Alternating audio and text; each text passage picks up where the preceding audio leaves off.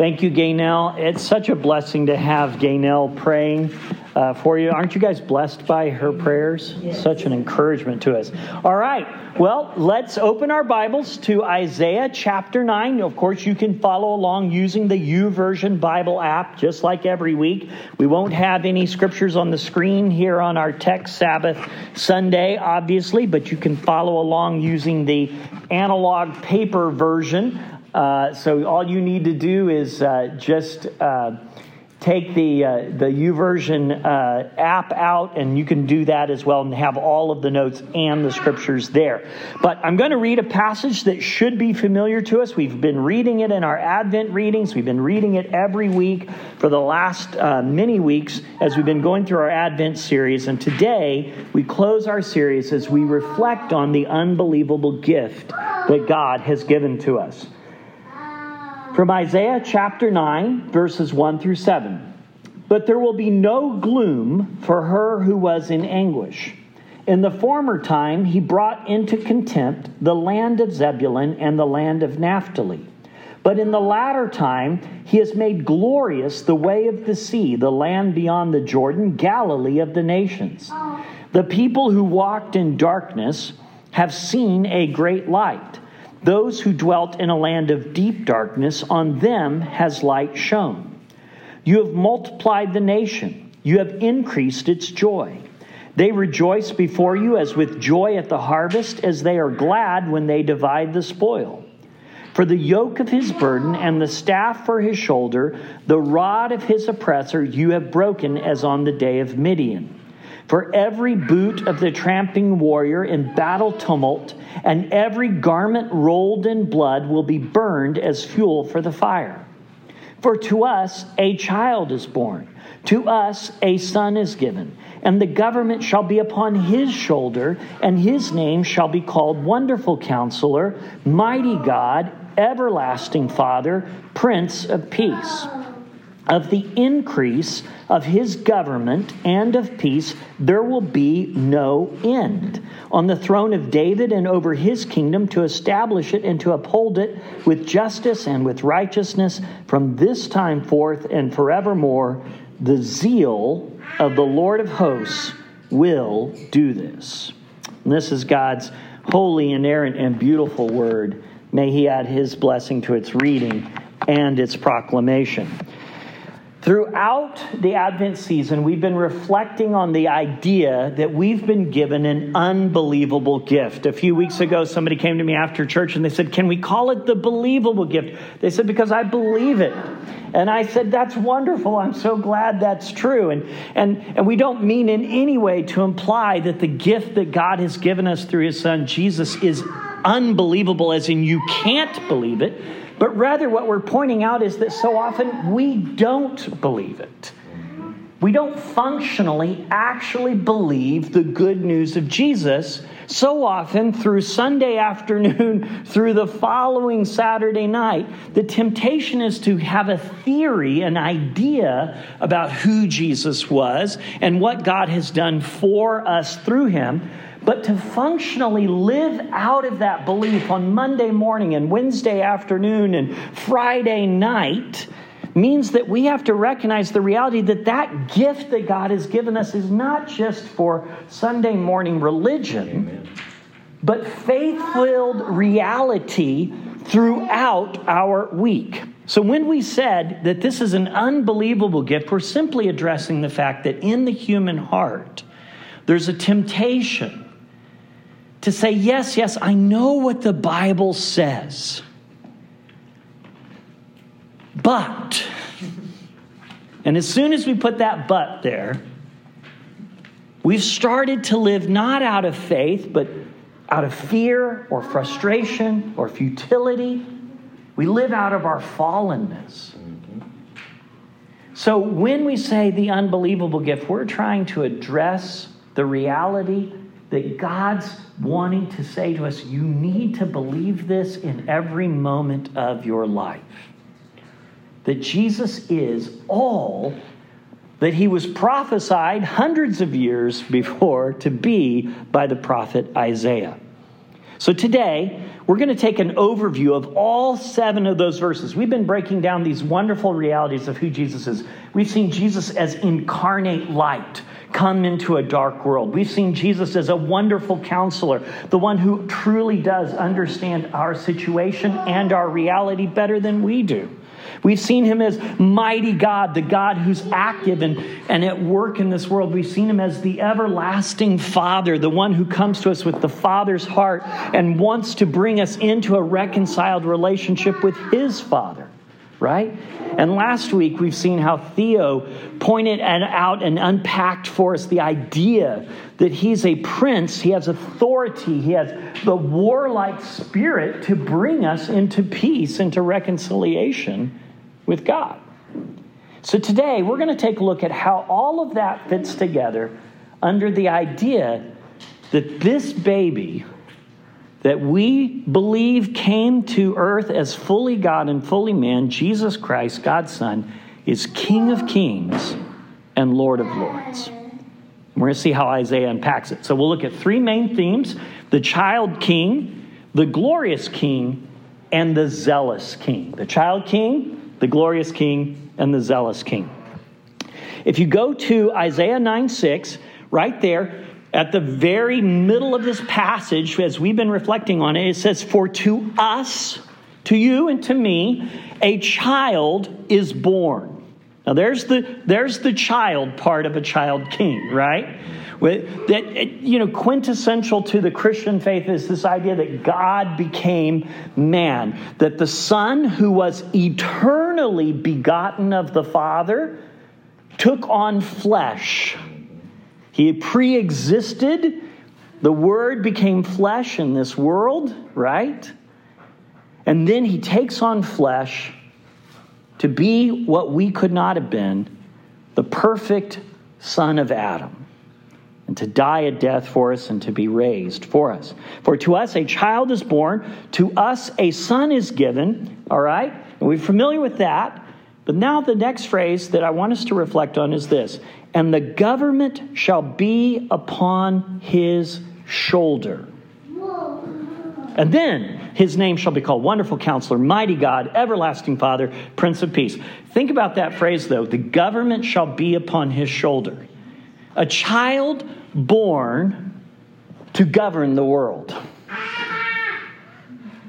A child born to govern your heart. A child born to govern the United States in the 21st century. China in the 15th century. And if he doesn't return. Indonesia in the 23rd century. See, this king is a king for all ages, at all places, at all times, and this child king has the entire weight of the governance of God's kingdom on his shoulders. So, what that means for you and me is this that that if we're a person who recognizes that our hearts are unruly and our lives are ungoverned and our nations are fallen and that every political leader we've ever met or heard of has always failed, even if it's just through their death and the end of their reign, he's the king we've been looking for. He's the child king we've all been looking for. That's what Matthew's whole gospel, by the way, is built on. This idea that there's a king that has come and his kingdom is advancing. And so early on in the Gospel of Matthew, what do you find happening when Jesus is born in the manger? Matthew says in Matthew 2 after Jesus was born in Bethlehem of Judea, in the days of Herod the king, see, there was another king, an earthly king over a specific area who was under the authority, by the way, of Caesar right? So, in the days of Herod the king, who was under the reign of another king, Pilate, or, or, or uh, Caesar, Augustus Caesar, and there's Pontius Pilate uh, is going to be coming later on down south there. In the days that that's happening, it says, Behold, wise men from the east came to Jerusalem, saying, Where is he who has been born the king of the Jews? For we have seen his star when it rose, and we have come to worship him. This child king is the king that the human race has been looking for all of their lives. We just didn't know we were looking for him. And God sends these wise men across the deserts from what is likely Iran now, uh, northern Iraq, maybe, right in that area, and brings them down all the way across thousands of miles to seek a king. And the question is are we seeking him? Because the thing about kings is this they have a government and they want to be in charge. And when their kingdoms clash with our kingdoms, we tend not to like that. This last year, we have seen this happen. From January 6th of this last year, when people in rebellion against the government of this nation acted sinfully and unjustly and unrighteously, in rebellion against God given authority in this land over mandates that were designed to protect the populace, the rise in, of heart of people is to say, I want my way. But we shouldn't be shocked by that because that's the nature of the human heart. See, that child king that was sought, what happens when Herod finds out there's another king?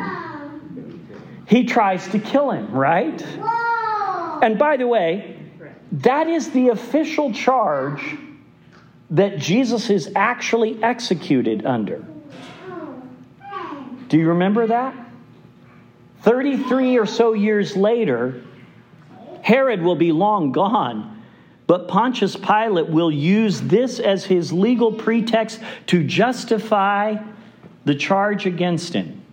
For if you read in Matthew a little bit farther, Matthew 27, it says, When they had crucified him, the Roman soldiers had crucified him, they divided his garments among them by casting lots, and over his head they put the charge against him. Here it is, the legal charge against Jesus.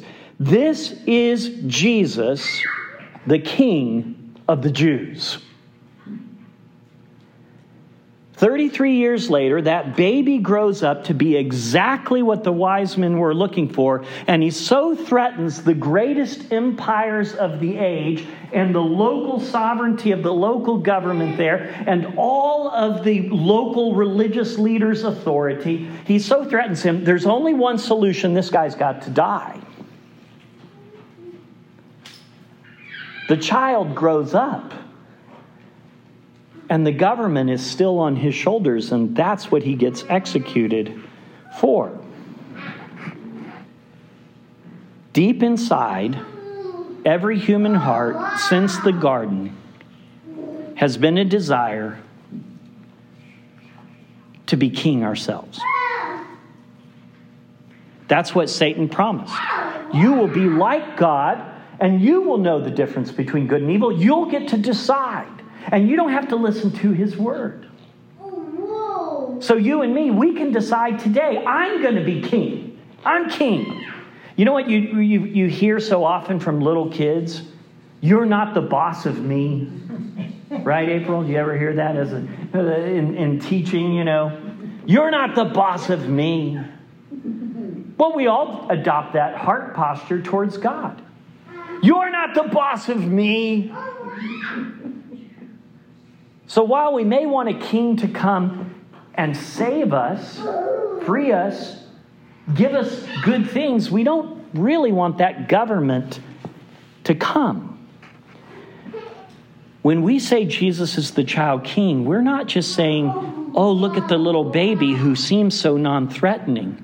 Notice he was never seen that way by the people around him. That child threatened everything. So much so, they were willing to commit mass genocide of every child in a city in order to try and stop him from governing. So much so that they'll execute him publicly, mock him, spit upon him, brutalize his body as trying to make it an example to the world. Don't follow that king. Right? So here's the question for you and me who's actually reigning in our hearts? Who has authority over your emotions? Who gets to decide what you're going to do with your time and your money? Who gets to decide what happens with the rest of your life? The king that we have all been in rebellion against, for scripture says that, that we all are alienated from him and hostile in mind, and we're his enemies and doing evil deeds. That king, he demands to govern your life. So don't be thinking that the baby is innocent, that the baby is no threat to you. The child king threatens every other kingdom there has ever been.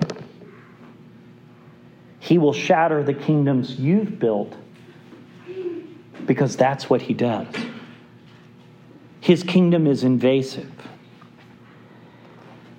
but it's also a saving kingdom. The king who came to save us, the one who comes to govern us, comes to save us from our bondage. He's going to deliver you from all of the other kingdoms that are in authority over your life. He's going to deliver you from the kingdom of Satan. He's going to deliver you from the kingdom of the world and its philosophies. He's going to deliver you from the kingdom of your sin, right? That's the thing about this king. In order for his government to come, he has to free you from everything else. So in Ephesians chapter 2, it says that we were dead in our trespasses and sins in which we all once walked. We were in a kingdom of death. The child king who has the government on his shoulder He's going to say to those of us that are following the course of this world, who are following the prince of the power of the air, the following the, the spirit that is now at work in the sons and daughters of disobedience, among whom we all once lived in the passions of our flesh, that king is going to come and say, Here's the thing. You may have been carrying out the desires of your body and your mind. You are children of wrath. You deserve death like everybody else. But God loves you. His, despite the fact that you're a rebel, that you're hostile, despite the fact that you're everything, you're trying to set up all of this. The orientation of God is that God loves you and He is rich in His mercy. And because of that great love with which He loves us, even though we are dead, He will make us alive by His grace. Do you understand what it means to look at the manger and not think of some little baby that you're supposed to protect and take care of, but to throw yourself before the baby and say, This is the King who has existed from eternity past, who has made all things. And the song that Andrew Peterson wrote and, and has been uh, promulgated by so many different artists, there's a line that says that the, the child in Mary's womb is the maker of the mountains and the maker of the faith that moves it. Do you understand the child king that wants to come and reign in your life? But he's not just a child king, he's a glorious king. Isaiah wants us to get that. This, this child, that the government will be on his shoulders, He's going to be glorious. And we've looked at some of that in the last few weeks. But go back to Isaiah 9 1. And he says, Listen, right now the world is looking very dark. For Isaiah's people, the time in which they were living, they had rejected the authority of God, the salvation of God. Their king had gone and sought armies and help uh, from uh, other political leaders. And they thought they had had this temporary deliverance from the Assyrian Empire. And it turns out, whenever you try to bribe the Assyrian Empire, all they do is take you over uh, which is what was happening. And so the nation of Israel had been ripped away. The kingdom of Judah was about to be destroyed. The Assyrians were going to take over all of this. And the world looked very dark. Very, very dark. Because the people of God are about to be enslaved for the next 70 years. And he says, But in a land of darkness, there will be no gloom for her who was in anguish. In the former time, he brought into contempt the land of Zebulun, the land of Naphtali, the first part of God's kingdom to collapse there in the northern part of Judea, along the lake of Galilee. And he says, In the latter time, he has made glorious the way of the sea, the land beyond the Jordan, Galilee, Galilee of the nations. So he's saying there's going to come a time when the place where it seems darkest, where the world is most broken, that he's going to make something really beautiful happen. When we talk about God's glory, we're talking about not just a glow, not just some, some uh, physical manifestation of light, although that is often an expression of God's glory. We're talking about God's beauty, His weight, His majesty, His significance, His awesomeness. You could think of it this way when you see a, a big parade happen, maybe it's the Rose Parade, you go, wow, there's a, a lot of effort, a lot of beauty, a lot of majesty in that moment, right? Or maybe if you've seen a, a big political parade or um, you know, if you're English, you've seen one of those great English parades with the Queen and all of her chariots and everything else. There's, there's some, some weight and significance to that. But what happens when the child king shows up is that he shows up in a manger stripped of all visible glory. And yet, Scripture says that he's a beautiful king, that he's the source of all majesty and awesomeness and weight. In fact, Isaiah is trying to say listen, God is going to take this area in which nobody has counted of any significance, and He's going to make it the most glorious region in the world because that's where God's going to incarnate Himself in the form of this child. Isaiah is going to put it this way in Isaiah 4 2. In that day, he says, the branch of the Lord, which is Jesus, by the way, the branch of the Lord, shall be beautiful and glorious, and the fruit of the land shall be the pride and honor of the survivors of Israel. If you go to Jesus and you think of him merely as a functional transaction for you, Jesus came, he died so that I don't have to, and I don't want to go to hell. And so, okay, I'll accept the salvation he has to give. But you don't actually see his beauty if you don't want Him to carry the greatest significance in your heart, He'll never be your king.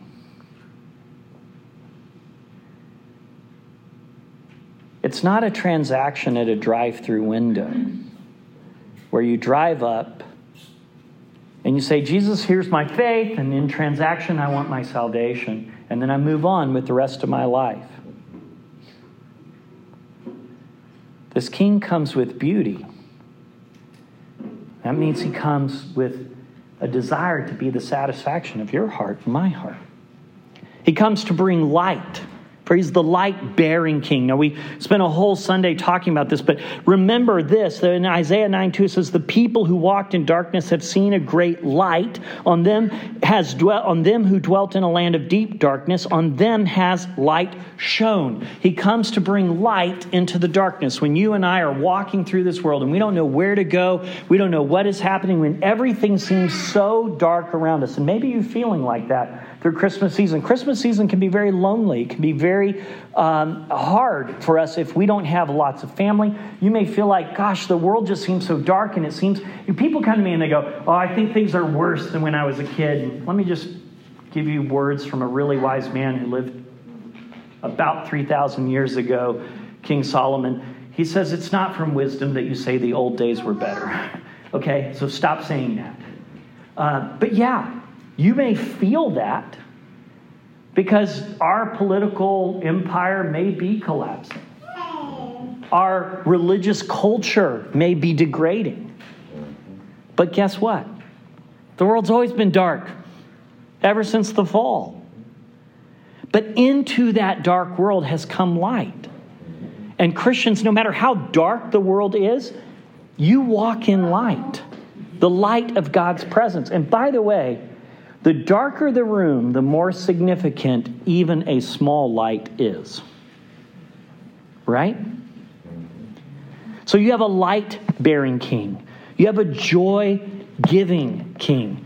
Isaiah 9 3, you have multiplied the nation, you have increased its joy. They rejoice before you as with joy at the harvest, as they are glad when they divide the spoil. Uh, the company Tracy just works for, they just had a bumper year of olive oil production, and they're rejoicing in all of their production, right? They, there's joy that comes from a bumper crop, right?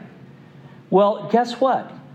when God multiplies his work in this world, it's intended to bring you and me joy. When we see his kingdom advancing into the lives of other people, that is, is God's design to bring us to true and real joy. The more we see His kingdom invade us, we see areas that last year were just seemed like they were so impossible for us to get over this sin habit, or we never thought this conflict was going to be resolved, and then we see God's kingdom invading those areas and we see Him changing us and transforming us. What does that bring you and me to? Joy.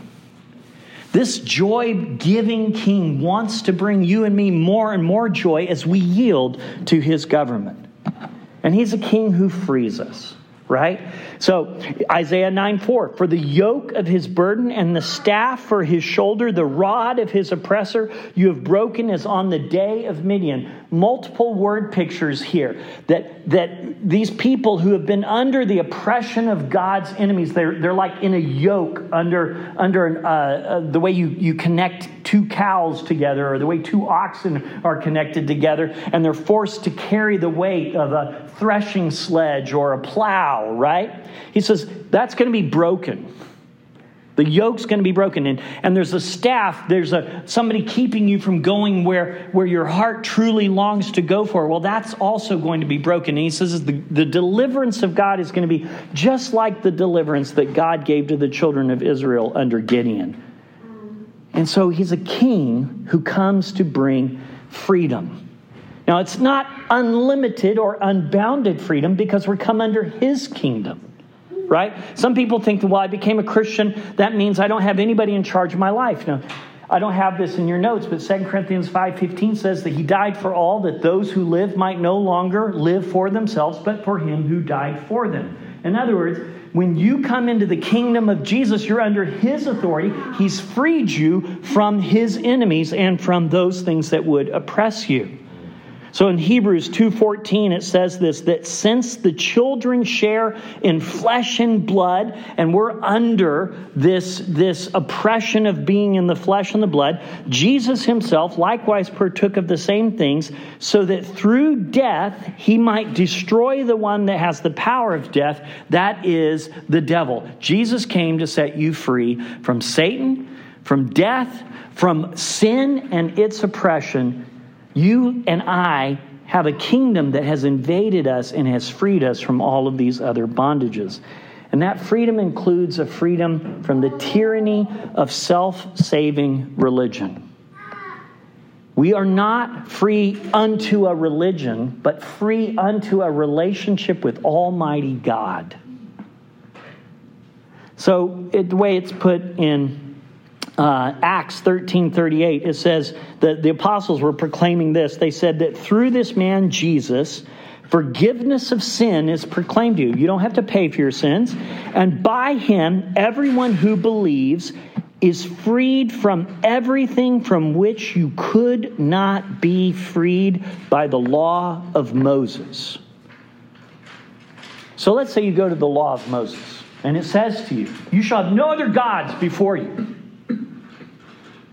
You know, because the law has informed you and convicted you, that having anything else be more significant, more a source of safety or security or blessing into your life besides God, you know now that's a sin. But you know what the law can't make you do? It can't free you from idolatry. The law can tell you not to murder, but it can't free you from hatred in your heart. The law can tell you not to commit adultery, but it can't free you from lust. The law can tell you don't be a self serving, selfish, stealing kind of person, but it can't give you a heart of a servant. The law can tell you not to lie about God or about other people, but it can't free you to be a person who speaks the truth in love in all circumstances and at all times, can it? See, the law of God is good and it's effective, but it can't free you. Only Jesus can set you free. In fact, that's the claim that Jesus makes that he will free you from all of these things. And get this that he will free you from living a lie. Now, next year, you come next week, we're going to talk about setting our theme for 2022. And we're going to talk about what does it mean to be a people who live in the light. And every one of our message series next year, everything we're going to be doing next year is going to be built around this theme of what does it mean to be a people who live in the light. Live in the light of God's grace. But there's a tension there. Because we all know the ugliest parts of our lives. We know the secret thoughts, fears, the selfish dreams. We know the things we've done wrong. And we don't really like it when people show us those things, do we? And so, what we do is the same thing that Adam and Eve did. And we've been doing as a human race for thousands of years. We sew outfits made out of fig leaves we dress ourselves up. We put on good acts and cover our lives with them. And we become spiritual pretenders. And you know what? Those fig leaf hula skirts that we put on, they're heavy. And the more layers we try to put on, on top of the other layers, on top of the other layers, we become like the, the little boy Randy in the Christmas story, who's got so many layers on to protect him from the, the, the winter that he can't put his arms down. The kid's not free. And the more lies we put on and try and pretend about who we are, the heavier that suit feels. And it's not free. So the invitation of the king is for him to come and say, Let me take all of that off of you. And just as Adam and Eve were covered by the blood of animals that were slain for them to have proper clothes that God had to give them, we need to be covered by his blood and freed from all those fake outfits. So, this king has come to free you from living a lie. Jesus says to the people who had believed in him, He says, If you abide in my word, you rest, you believe that I am everything that I have said I am, you are truly my disciples, and you will know the truth, and the truth will set you free. Right? And then he says, If the Son sets you free, you will be free indeed. So this king came to set us free. He came to end conflict. Theo preached a wonderful message on him being the Prince of Peace. I won't repeat it, but just look at Isaiah 9 5. For every boot of the tramping warrior in battle tumult and every garment rolled in blood will be burned as fuel for the fire. Jesus comes to bring an end to all conflict, conflict between man and God, man and man. He comes to reconcile us to one another. In Isaiah 2, it's going to say that, that men's uh, swords will be beat into plowshares, the weapons will be turned into sources of productivity. This king comes to end conflict because he reigns. And if we're all in right alignment with him, then we're brought into a place of relational peace. And he's a just and righteous king. If you go to Isaiah 9 7, it says, Of the increase of his government and of peace, there will be no end. Okay? So we're going to come back to that in just a second, but just listen to this for just a second. On the increase of his government and peace, there will be no end on the throne of David and over his kingdom to establish it and to uphold it with justice and with righteousness.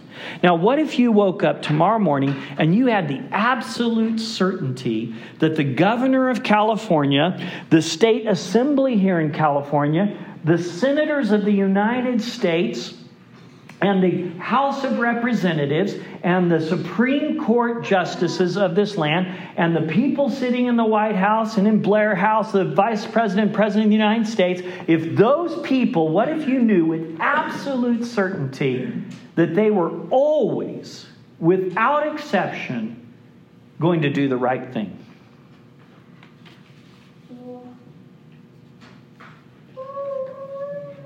Forever. We think that's impossible, right? Even the good people don't always do the right things. Even wise governors make mistakes. But what if there was a king who will always do that which is just, always do that which is right, always make every decision, and will make all of time and space and history and matter all point to the end, where what happens in the end is the right thing. That's what Isaiah is saying about this king. That his justice, his righteousness will be done, and that he is so in authority, he's taking all that the humans have ever done and is making it work to what is absolute justice and absolute righteousness. That's amazing. I mentioned this just a minute ago, but Isaiah says when he's talking about this glorious king that he's a forever king. And I don't mean just forever in time. He's a forever king in the sense that there's always an expansion to his kingdom. There's always more and more being brought under his authority into his knowledge. Look at Isaiah 9 7 again. It says, Of the increase of his government and of peace, there will be no end. Jesus' kingdom is always expanding. Now, you and I may not see it. We may feel like, in fact, that Jesus' kingdom is contracting right? In American culture, guess what? The cultural Christianity of America is fading. And that is not a bad thing because it becomes a place and a chance for us to say, listen, a lot of that was just culture. It was not about real relationship with God. But of the increase of the kingdom of Jesus Christ, of his peace, there will be no end. And then it goes on to say, on the throne of David and over his kingdom to establish it and to uphold it with justice and with righteousness from this time forth and forevermore. In other words, brothers and sisters, the kingdom of Jesus will not only be forever expanding, it goes on forever. I don't know what that looks like. But we just launched on Christmas Day uh, the James Webb Space Telescope. Now, it's going to take months to get it to the edge of our galaxy. And when it gets there, it's got a giant sunshade that's the size of a tennis court. And the reason that sunshade is so important is this telescope needs to get so cold that the only light it sees is from the farthest reaches of space. How cold? Minus 233 degrees centigrade. That's really cold. But when the telescope works, scientists believe they will be able to see light from the far edges of the known universe. The estimation is that the Webb telescope will be able to look back in time 15 billion years. Now, think about that for just a second. If there's an edge of the universe that we can mathematically calculate to be at least 15 billion years old, You've got a God that's been creating this universe for at least 15 billion years. Amen. and he's been building his kingdom.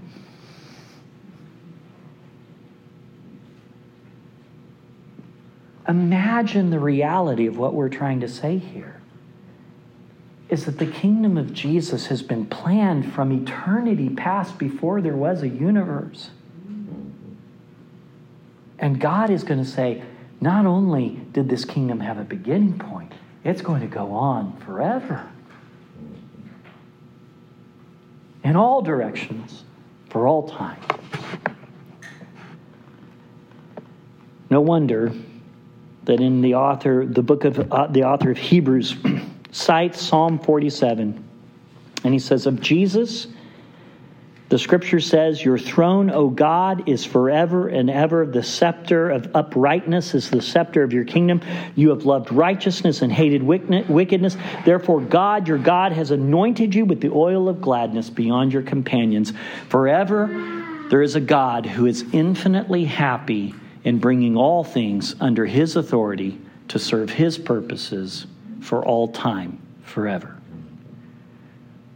Do you begin to see that this little baby is the king that is ultimately glorious?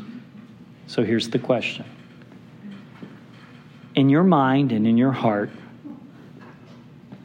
have you made this glorious king into a God you can manage or think that you can ultimately comprehend? that you know even the edges of his glory. Do you see how foolish that would be? All right. So we have a child king, we have a glorious king, but we have a zealous king. Isaiah 9 7, the climax of this passage, uh, Pastor Ray Ortlund, brilliant Isaiah scholar, says that the whole climax of this passage comes down to the last phrase of Isaiah 9 7, when it says, The zeal of the Lord of hosts will do this. How do you know? How can you be sure that what happens with this child that will be born will actually bear fruit? How do you know that all of these promises that we've unpacked about God's glory will come true? How do you know this is what's going to happen? Because we've seen all these other people, all these other kings make great and glorious plans. We haven't had a president yet that's kept his promises. So, no wonder we're cynical.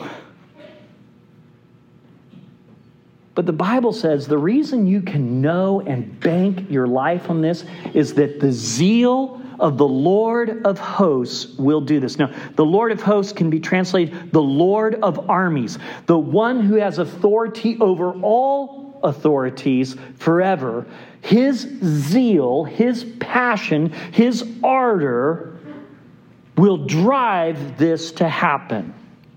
So, there's some things we need to think about. Number one, God is not unemotional or apathetic.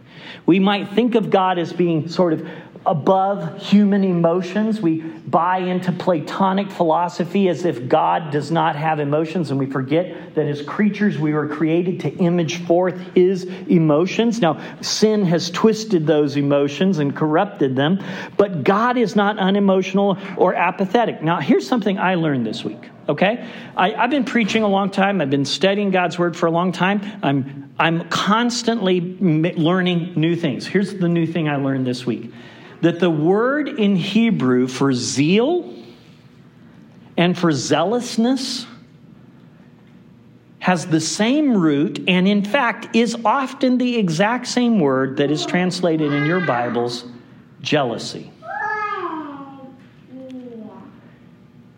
Zeal and jealousy are, as one Isaiah scholar puts it, the flip sides of a, the same coin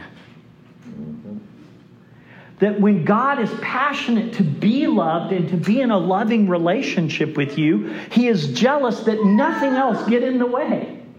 Now, in human relationships, jealousy is almost always unrighteous because we don't, we're not entitled to love, but God is always entitled to our love right? And, and I just want you to hear some of the ways that the Bible expresses this. The Lord is a jealous and avenging God, says Nahum, and says God to Moses.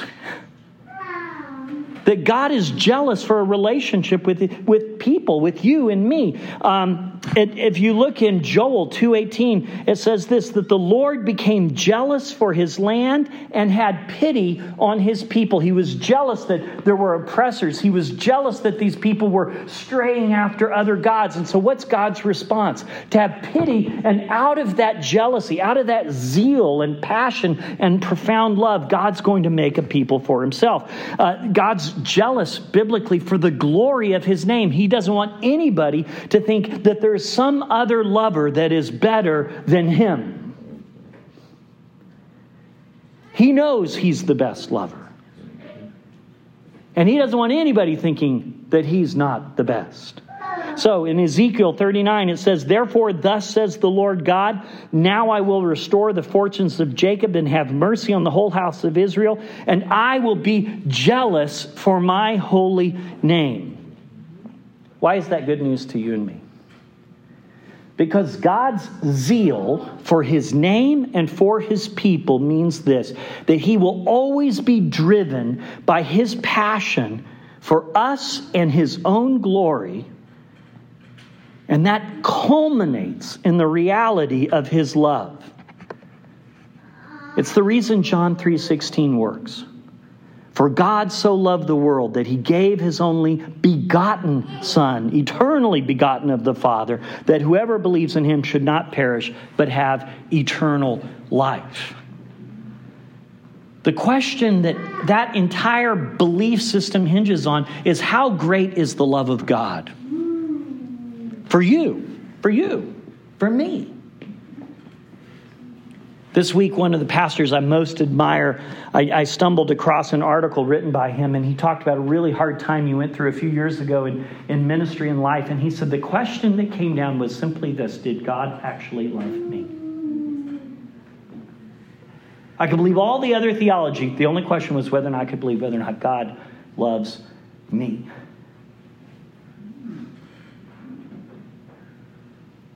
Folks, if you don't believe God loves you, you will always be driven by a pursuit of other loves or other lovers. That's the way our hearts work. So I want to ask you is the God that you believe in, this child king who is ultimately glorious, do you believe he is zealous for you? Now, when I was uh, 30 years ago, zealous for the love of a young lady, I went way out of my way. Everything in my life got disrupted. I failed Greek because of my zealous love for this young lady. She was much better than Greek verbs. That's the way we need to ask ourselves of our, about our conception of God. Do we think God, in his love and his zeal, is passive? See, I think when we think of God's love, we think of it as passive love. Well, I love you. Have a nice day. But that's not the way my love worked when I was trying to pursue the affections of this young woman. I wrote notes. I put together scavenger hunts. I made dinner. I did all of these things. Because God's love is so much greater than my love. Why do you and I not think that God's love is active? Isaiah says it this way The Lord goes out like a mighty man like a man of war, he stirs up his zeal. He cries out, he shouts aloud, he shows himself mighty against his foes. In other words, God who loves you is not passive today. He is in pursuit of you, and he is going to have you, and he is going to make himself glorious in your life now. The God of the Bible is zealous for you. There's a Christian song that says he is jealous for you. Well, flip the word on the other side of the coin. He's zealous for you. He's acting zealously, not just for you, but for his kingdom of saints and his church. He's acting to bring forth his just saving kingdom. All right, now this is a long passage. You may want to turn there in your own Bibles or in your Bible app. We're going to look at Isaiah 59, verse 14 through 17, 19 through 20. Just as we begin to wrap this up here, listen to this. Isaiah, decades later, says this Justice is turned back, righteousness stands far away. The world hasn't gotten better, it's just gotten worse around Isaiah. Truth has stumbled in the public squares, and uprightness cannot enter. Truth is lacking, and he who departs from evil makes himself a prey. When you stop doing the wrong thing, people start attacking you.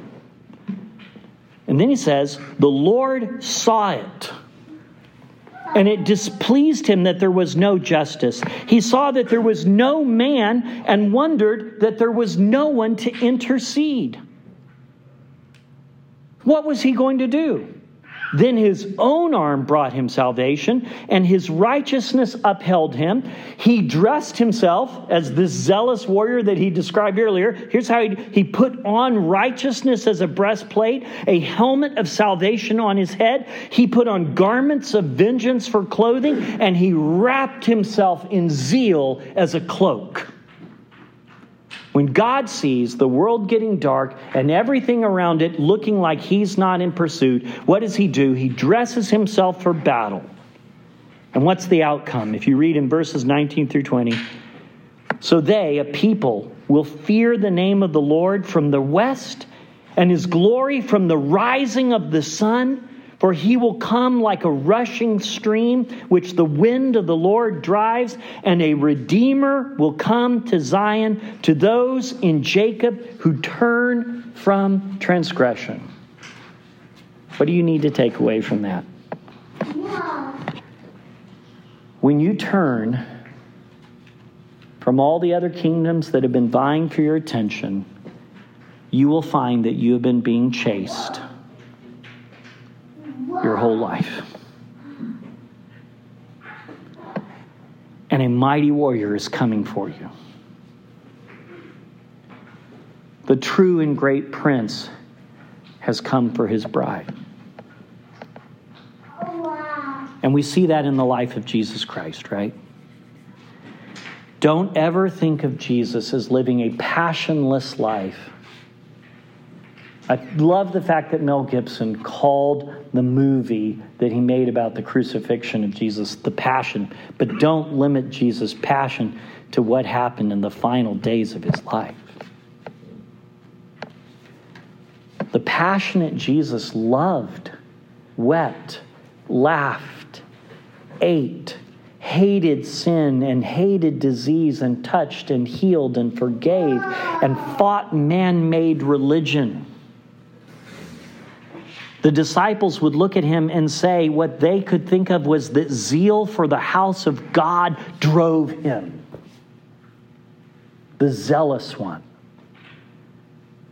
And that zeal drove him not only to cross, to the cross, but through death to an empty tomb, to the ascension where even now he awaits his return. He's waiting for the moment when his father says, Now, son, go get your bride. Go get her. Brothers and sisters, you and I live in that hope. Jesus, the Lamb of God, is zealously conquering his enemies now, and he is building his kingdom of saints, and he is coming to claim his church. If you look in Revelation, you find there this passage that the world, the kingdoms of this earth, will make war on the Lamb. But the Lamb will conquer them. Why? For he is Lord of lords and King of kings, and those who are with him are called and chosen and faithful. May God make that so in our lives. Let's pray. Oh, Father, deepen our love for you. Thank you for your love that is so zealous and jealous and beautiful and glorious and freeing and light and life giving. Let us live in the light of your grace and beauty this week. Let us know the love that you are in pursuit of us with. Let us rest that we, our salvation it doesn't depend on us but on you. So turn our hearts to you. The, the health and future of our church doesn't depend on us, it depends on you. So turn our minds to you. The transformation of our character doesn't depend on us ultimately, but depends on you. So, God, advance your kingdom into every choice of our will. That you may be exalted, that your kingdom may come in us and through us. We ask this in the name of Jesus, the risen King of kings and Lord of lords. Amen.